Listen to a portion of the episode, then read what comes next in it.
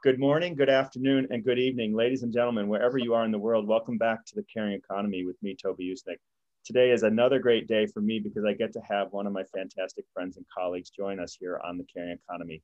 Today's guest is Gwen Greene, who is a career financial services uh, rock star in my view. She takes care of her clients in, um, in private wealth management, uh, currently at JP Morgan, previously at Bear Stearns. And she has been one of the most soulful and engaged uh, community members I've known in my career, working with young people in particular, mentoring them, um, getting on all kinds of boards for next gen leaders, and even has the Career Center at her alma mater, University of Rochester, named in her honor. So, welcome indeed, Gwen Greene, to the Caring Economy. Well, thank you so much, Toby. It's a pleasure. I love talking about taking care of people who may not have anyone else to do it for them. So this is thrilling for me. Well, you you certainly exhibited that throughout your career and your life. Tell us a little bit about your own life, Gwen. How did you get where you got? And you know, maybe not the the two volume edition, but maybe the more abridged edition, because you've accomplished so much in your lifetime. You know, it's a good question, and I actually think back a lot and wonder myself how I sometimes I pinch myself wondering how I got here. I grew up lower middle class in Westchester County, which almost sounded oxymoronic to me, but my dad died when I was young, and I had a mother who just made me believe there was nothing I couldn't do.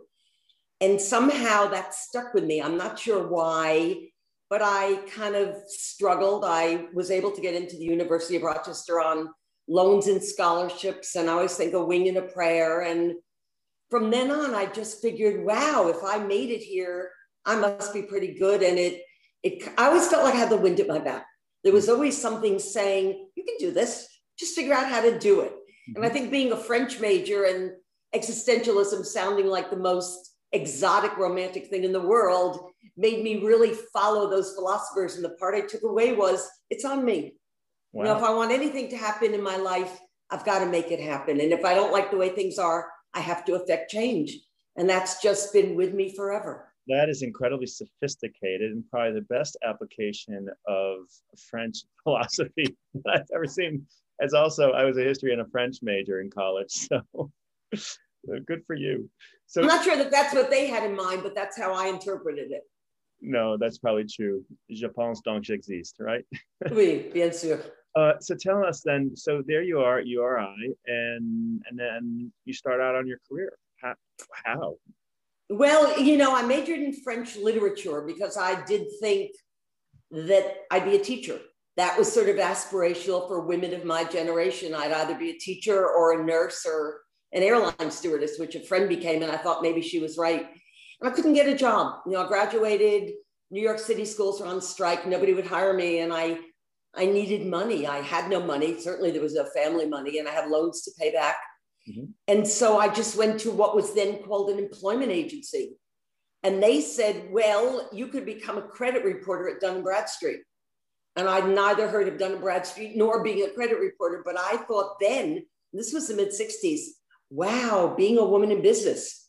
Yes. What an amazing idea. Nobody else I knew was doing that. Mm-hmm. MBAs weren't talked about then. So I took that job, and that was back in 1965. And then that was kind of the beginning. I, I veered off in other directions. I, I used to think whenever I had a boyfriend in a field, he'd get me a job mm-hmm. and I'd make it work. I didn't have a career path. I just wanted to keep moving forward in life. Do you think that most young people today do have a career path or they, they have a dream or an expectation that's a little bit crisper than yours may have been? They do, and it worries me sometimes because I think I remember back when they used to ask us in interviews, what's your 10 year plan? And you actually had to come up with a 10 year plan. And I've tried to convince young people, most of the ones I work with are in my field in finance, that you just have to get a job mm-hmm. because you're going to start learning about yourself and growing.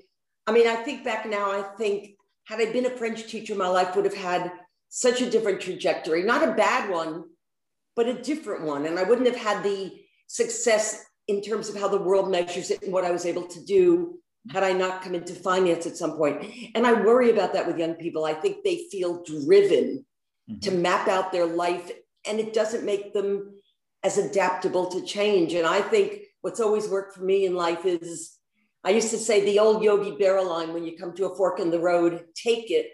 I now have taken on yes. as a mantra. You know, it doesn't really matter. I've tried to tell that to kids. It doesn't matter which choice you make early on, just make it work for you. Mm-hmm. Yeah. Make that be the best choice. Yes, absolutely. So, Gwen, how do you describe yourself today? What's your job?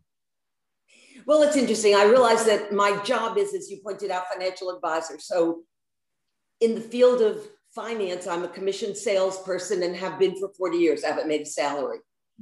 Mm-hmm. That's just kind of what enables me to do the things I want in my life. I, I have taken in a younger partner and I'm trying to slow down a bit. So I think what I am is a person who tries to make this a better world, one person at a time. I feel not just an obligation, but a deep desire to make everyone happy mm-hmm.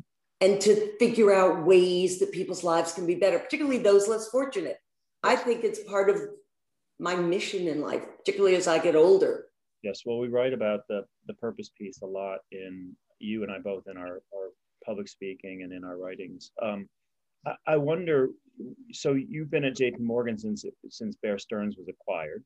What was that, eight, 10 years ago now, I guess? Yeah, uh, 12, 13 years. Yes. 2008. But most of your career was with Bear Stearns, right? As a, as a broker or a financial advisor. Right. But you were really pioneering. I mean, to start in that space in the 60s and the 70s what was it like for a woman then? And are there are there still the same obstacles or different obstacles today and the same opportunities or different opportunities today? Great question. I started actually at smith barney way back in the day a firm that no longer exists. And i went through a training program and there were 20 of us five women. And i was the only one who survived. Hmm. and i feel that the field continues to be open to women, but it's a tough business to survive in as a woman.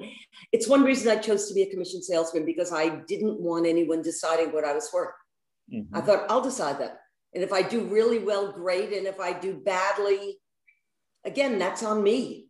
But can you explain why you think those other women didn't make it? Um, I think the pressure is tremendous. I think women, and I, it hasn't changed. I think that women take everything personally. Hmm. And I still do at this point in life. You know, if someone looks at me funny, I go home and spend the evening and the night obsessing about it. And if I think I can do something, I walk in the next day. It's happened so often you think I'd learn. I walk into the man mm-hmm. and try and rework the conversation. I want to bring it back up again. And invariably, the man doesn't even remember it. Right. So I think that we can be our own worst enemies. I I'm intrigued. I listened to a panel of wildly successful women in engineering, and they all talked about that same kind of thing. I think that women, it's one of our best qualities. Mm-hmm. We personalize things, we make it happen. But I think it's also an impediment to succeeding in business. And if you're in a business that's very fast paced with a lot of strong, opinionated, self confident men, it can be brutal. It can still be brutal for me. It still gets to me. So uh, again, ladies and gentlemen, today we have Gwen Greene on the Caring Economy. She is a pioneering financial advisor now with uh, JP Morgan Chase, previous at Bear Stearns, and way back before then, Smith Barney. Uh, and also uh, a volunteer and a director of countless boards and organizations. Gwen, let's talk about the other side of that um, spectrum, if you will, that spectrum of caring. Those men who uh, were not necessarily uh, didn't have the same takeaway from these conversations and moments with you um, were what they were. What about those who were more enthusiastically behind you, had your back, and really uh, helped you grow your career? Who were some of those mentors, if you will, or how did that work? Well, it's an interesting question, and I've tried to think about it. And all my bosses were men. I've never worked for a woman in my career. Mm-hmm. Um, and I never learned to be a great boss because I really didn't have anyone whom I could relate to. I always felt that if I got the job done, I'd be treated well. And to me, it was almost a dollars and cents kind of formula.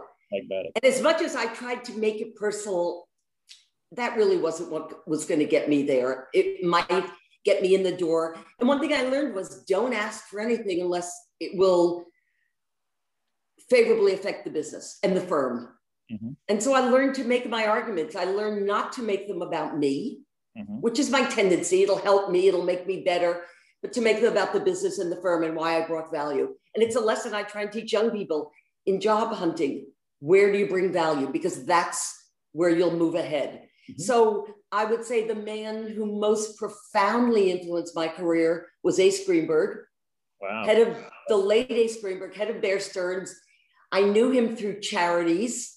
I thought the world of him. Way back in the day when Bear Stearns was alive and well, he would walk every trading floor every day and say, "How you doing? How you doing?"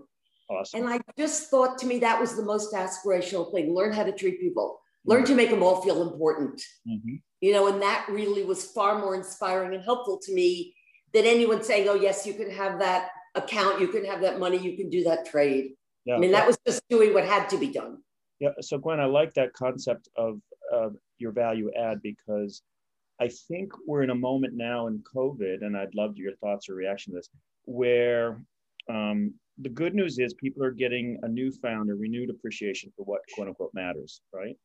But risk being conflated, the purpose piece risks getting conflated with the business model. I, I think that businesses need to be uh, considered of all their stakeholders. I've written about that but it doesn't mean that one's own values are the firm's or the company's values. And so I, I hope that young people in particular, but all of us coming out of COVID, um, won't rush to uh, a short sighted conclusion that, oh, they don't care about what I care about, therefore it's not a great brand. To the contrary, great brands don't necessarily have to share every value that we have, but they have to certainly overlap in the Venn diagram way with our values, right? Yeah, and I would say that's an interesting thought. And, and what comes to mind as you say it is, and maybe figure out if your values are valid, introduce them. Mm-hmm. Because I think to me, the key to so much success in every part of my life is if I believe in something and I believe I'm on the right side of humanity, mm-hmm. then I've got to fight for those values. Mm-hmm. So I think that if, if, if, as you talk about often, ESG values, but you know, human rights, human dignity, social justice are indeed very important values. And if your firm doesn't have a position, they're not involved, they're not promoting it, make a case or do it on your own using leveraging, frankly, whatever you can from your firm. And that's what I've always done. So uh, I would also add to that, it doesn't have to be a fight. Sometimes these things are yeah. easy won, right? Because the pump is already primed to, to exactly right. They just need perhaps younger, ambitious employees to put up their hands and say, "Hey, how about this?" You know, as an and I, sorry, go ahead. I agree. I'm sorry, and I think it also goes back to it may not be the way you want to do it, but you have to make the firm understand how it will ultimately bring value to them. Mm-hmm whether it's reputationally, financially, however, because you have to you have to remember who you're talking to. Yeah. Well, I'm thinking um, a little bit um, selfishly. Today's news I saw on LinkedIn was that Christie's, my former employer, has been. They are now the first auction house to make a commitment to uh, what's called a race to zero, sort being carbon neutral by 2030. And um, it was probably 15 years ago now where we, I pioneered the green auction or the bid to save the earth, which was the first carbon neutral charity auction that benefited four environmental groups. And, you know, it took a lot of my colleagues and my effort and it was fun and it was risk taking and it was, um, it would have been very easy not to do any of it. Right. So I'm so grateful to see now 15 or so years later that the company is embracing that genuinely because that's the state of the planet. We need to have these big brands yep. saying this matters and we're committing to it. So exactly. And sometimes all you can do is plant the seed and that's okay. Yes. And count on next generations. One thing that excites me a lot is I notice that a lot of my kids, and I call everybody I've ever mentored my kids who are graduating with degrees in financial econ or computer science, are also incredibly focused on environmental affairs. And they are seeking ways to combine that education with what matters so much to them and to the world. And we didn't know how to do that too well. You know, we were very single focused on kind of what our skill set was, what our major was, who we knew, what we could get. And they're saying, no, unless you do it and unless this is part of the policy, I can't be all in. And I think they will push through that change. Yes, here, here. Uh, ladies and gentlemen, stay with us. Uh, we have Gwen Greene with us today from JP Morgan Chase. Uh, so Gwen Greene, thank you again for joining us on the Caring Economy today.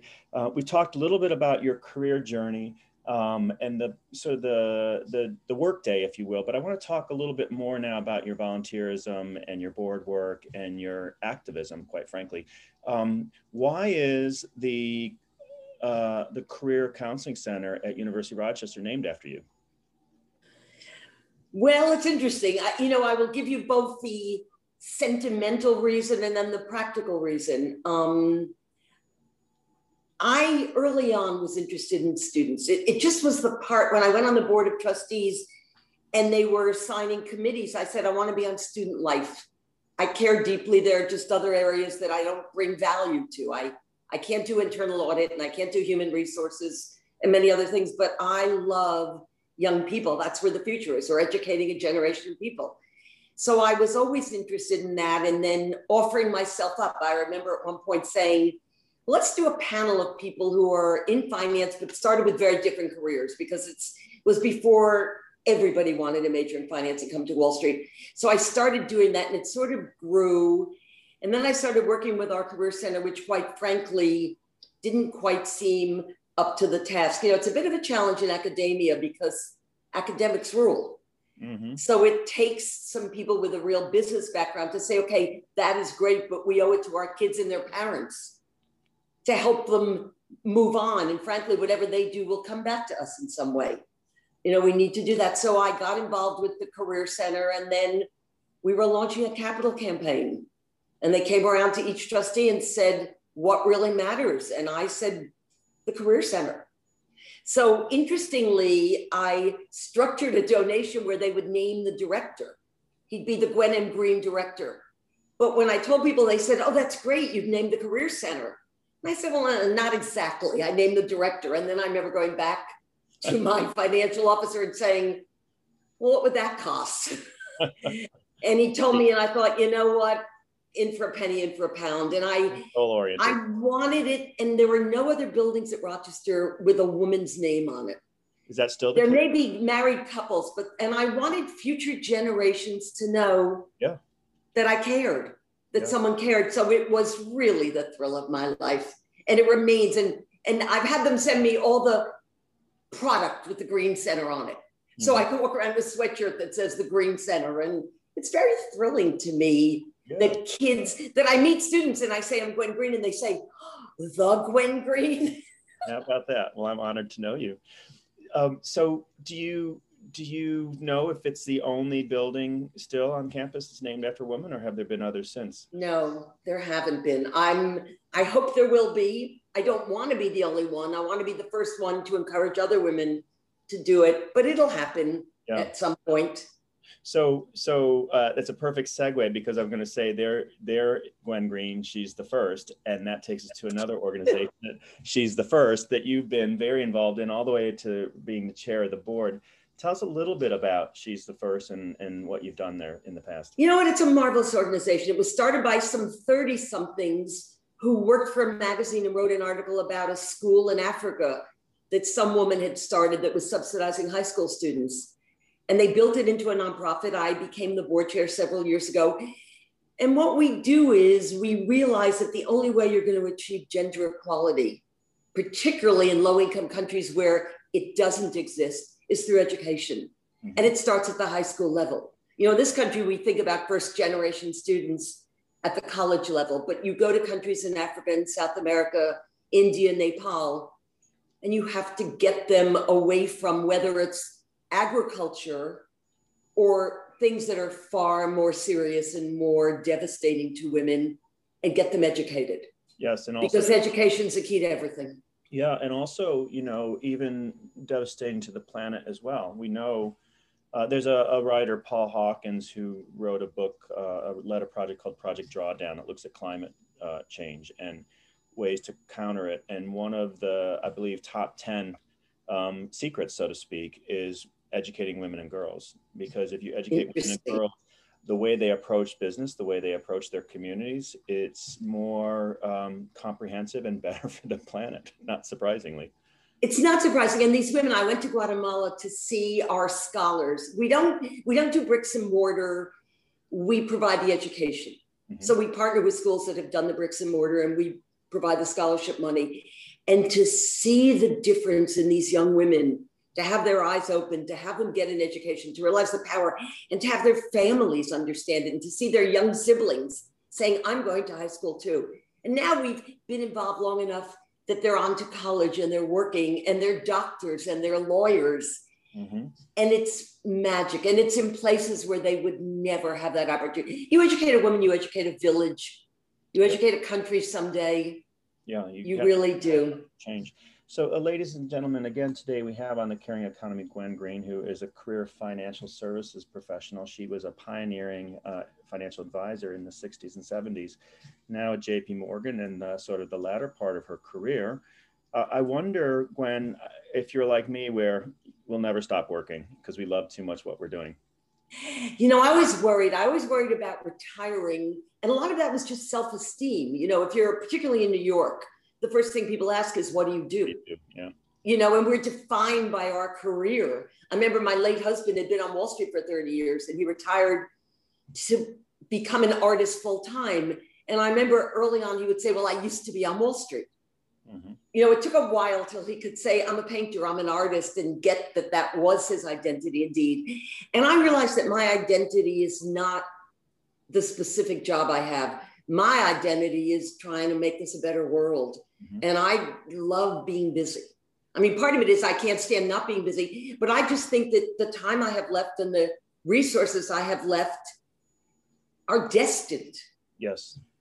To help this world and help the people so much less fortunate who don't have what I have. So, in some ways, I look forward to the freedom of not being responsible for a business, mm-hmm. but being responsible for everything that needs me. I want to be one of those persons who, no matter who calls and says, Can you help out?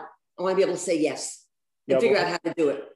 I think you and John, who was an amazing man and artist, uh, and probably a great Wall Streeter as well back in the day, um, you, you are, I think, really you hold yourself accountable to your relationships, and I think that that's that's your gold standard, and that's where you never disappoint, and that's I think a, a good message for certainly our younger audience members, but even our more established C-suite executives who understand that you can't you, can only make one first impression. You can only cross the line once and then you're dead right?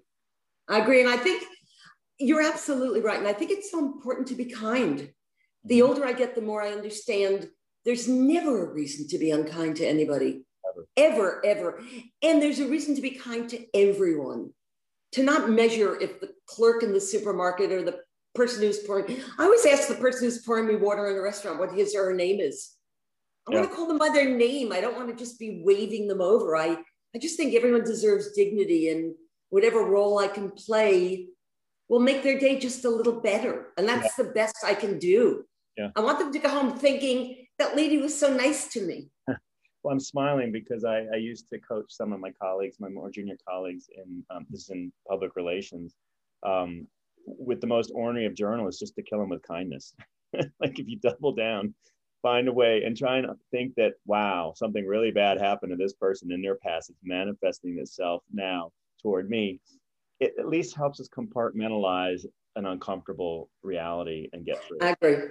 And i thank people so profusely because i just think anybody that's how you reinforce that kind of behavior in people. Yes. You know i used to get annoyed when i was on the call with somebody in a country and i couldn't understand them and i'd get impatient. Now i think they're doing their best yeah. You know, take a deep breath. And they're probably speaking English better than we speak their languages. Sure. And they're trying so hard, and I don't want to hurt them and I don't want to affect their career. And so I'm learning as I get older that just being kind to people goes a long way.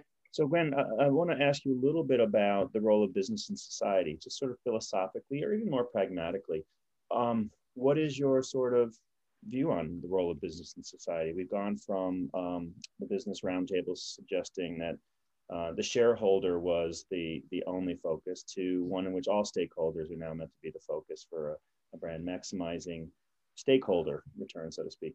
Any views on these newer? Well i'll tell you an interesting story. I was on the phone yesterday with a client of mine um, a religious order who's been my client for probably 35 years. I manage their money.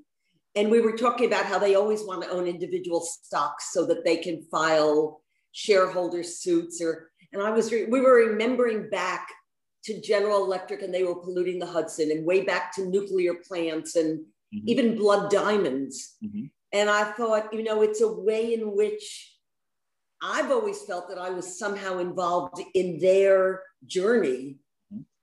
to hold people accountable and to hold companies accountable and to hold industries accountable one reason I do love working for my firm is because I think they're at the forefront yes. on so many humane issues. You know, before it became fashionable, they were singling out veterans and helping them find jobs. Clearly, we're, we're making efforts in low income communities, in minority areas. And I jump all over these things because for me, they're just openings to bring in people to get them jobs. Yes. So I, you know, try and, and align myself with what they're doing. I think they have a responsibility.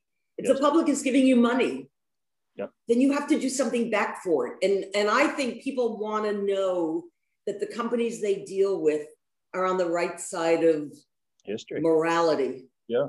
Jamie Dimon is that leader, I believe. And uh, we've had Joe Evangelisti on the show. Yes. Uh, head of comms at JP Morgan Chase. Uh, I, and I agree with you. And and I have a very simple definition of a, a leader. A leader is someone you want to follow, right? Like there are those who you want to avoid, steer away from, and then there are those that you just you know that you're drawn to. And I, I wonder if you have any sort of um, heroes or leaders that you might cite as an example that you keep in mind when you're going through your your daily routines. Well, I always did that with Ace, and it was one reason I loved Dave Greenberg. Mm-hmm. He he used to say, the more I give, the more I make. And I, I understood that he didn't mean that in dollars and cents. And he was such an, a major philanthropist. What he meant was it comes back. You know, you just do something good and it comes back in even nicer ways. You know, you've you've changed someone's trajectory, you've changed their view of themselves, you've given them opportunities they might not have had. And I look to that. I I have left companies, which shall remain nameless, where I didn't like the way the leader or the leader that I interacted with dealt with people. And I just thought, I can't do that. I can't, I can't be part of an organization that doesn't value human dignity. And I just saw it and walked away from it. And I think it's one reason I've continued to be a commission salesman so that I don't have to really take responsibility for somebody, but I will. If I think someone's done something wrong, I long before women's rights and the Me Too movement were popular, I would be forever confronting men in the workplace and saying, can't really? talk to them that way. You can't say that. Or even if they did it about minorities. I remember saying that to someone who was saying something offhanded about a minority. And I said, You can't say that. He said, No, there no, there's no one around us. I said, no. Well, first of all, I'm around you, and it's not about a specific person. You can't talk that way. It's not okay. So it's always been an agenda of mine to make people be decent people. Yeah, well, to confront that and to, you can't make people be anything, but you can make clear that it's not acceptable.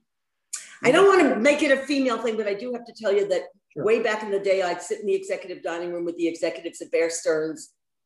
And on more than one occasion, somebody would say something, and I'd say, You know what? Do me a favor, come and talk to your wife about that. I'm really curious what she thinks. And they would come back sometimes a bit abashed. And I just think people have to know and be reminded what's right and wrong and good and bad in the world. Well, that's a really clever way of getting people over to your way of thinking, right? Instead of shaming and blaming, sometimes we have to be the bigger person or find a more clever way or a more subtle way. And of course, we don't always win, so to speak. It's not really about winning or losing, but it's about doing the right thing. And sometimes the direct confrontation is not the best way. I agree. And I think it's bringing it to someone's attention and saying, I, I can't remember how many times in my life I've said to people, that's not okay. And it, I'm generally criticizing something that was nasty, rude, racist, sexist. Mm-hmm. I mean, I've been on the phone in my business, particularly with traders who are, with all due respect, notoriously kind of quick to say anything and foul mouth. And I would occasionally stop them and say, I'm just curious, you're married. Interesting. Know, well, I have a girlfriend. And I would say, and what if your wife came home and told you that someone talked to her that way? Mm. I'm just curious how that would make you feel because I am someone's wife And it makes me feel crummy when you talk to me that way. That's awesome. And I hope I, I want them, you know, I guess I'm always mentoring. So I'm always trying to teach people to be just a little better than yeah. they might. And you're also, I know this is a friend, we've collaborated on things. We care about many of the same uh, organizations in the Hudson Valley where we both uh, have homes.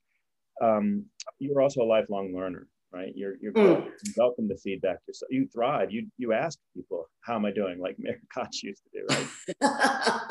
you are right. And I like the local focus. I'm starting to think locally more. I guess being here full time and during pandemic, it became very important for me to reach out to local organizations and see what I could do. You know, and sometimes it was just a donation, other times it was going to help.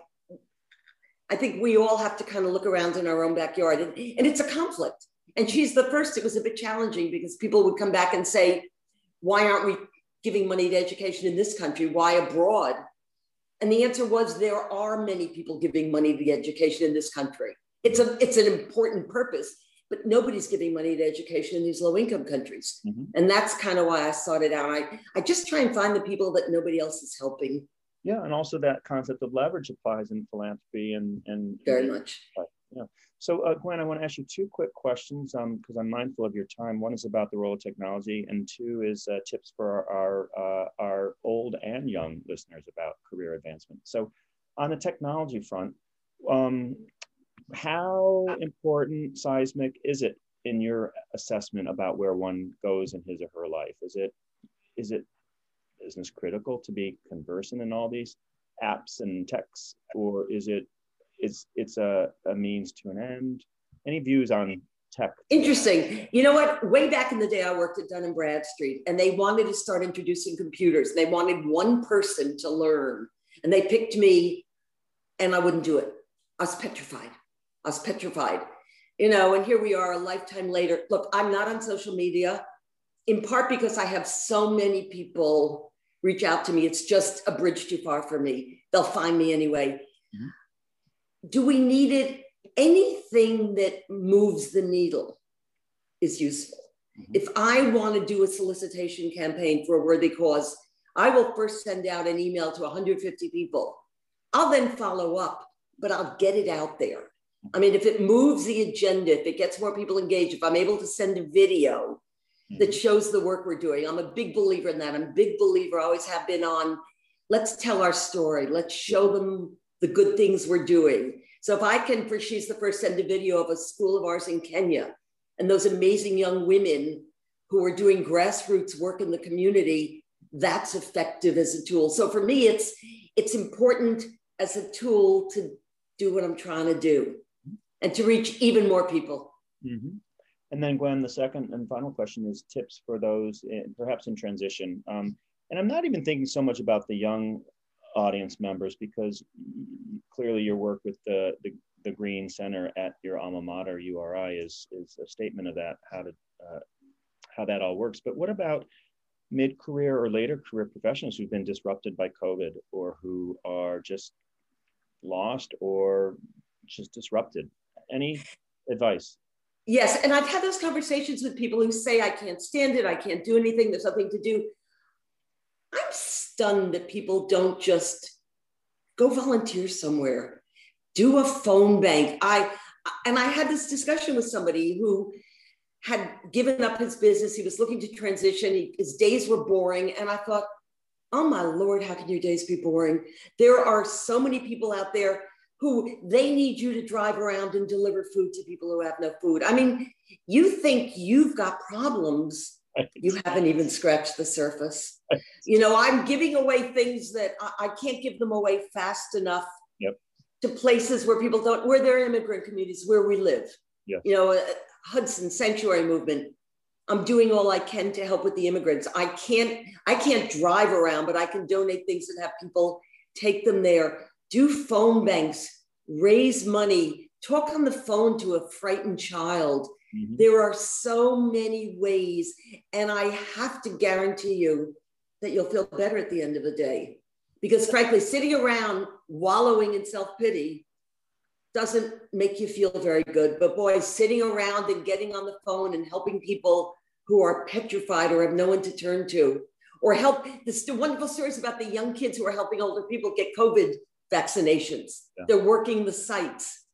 But There's then, so just following your logic, then it, it, a you'll feel better about yourself and your reality. But then b it might actually open up your thinking, or certainly change your your aura. So when people are no question from you, they're going to want to talk to you versus avoid you like the plague. And you, frankly, and if you want to be pragmatic, you may find that you network and meet people, and that leads to something. I mean, you can, it will be beneficial on so many levels. I mean, I never, when I fundraise, think I'm asking people to give money. When I fundraise, I'm giving people the opportunity to make a difference. And to participate. And I think that's what life is about. You got to be there, you got to show up. Yep.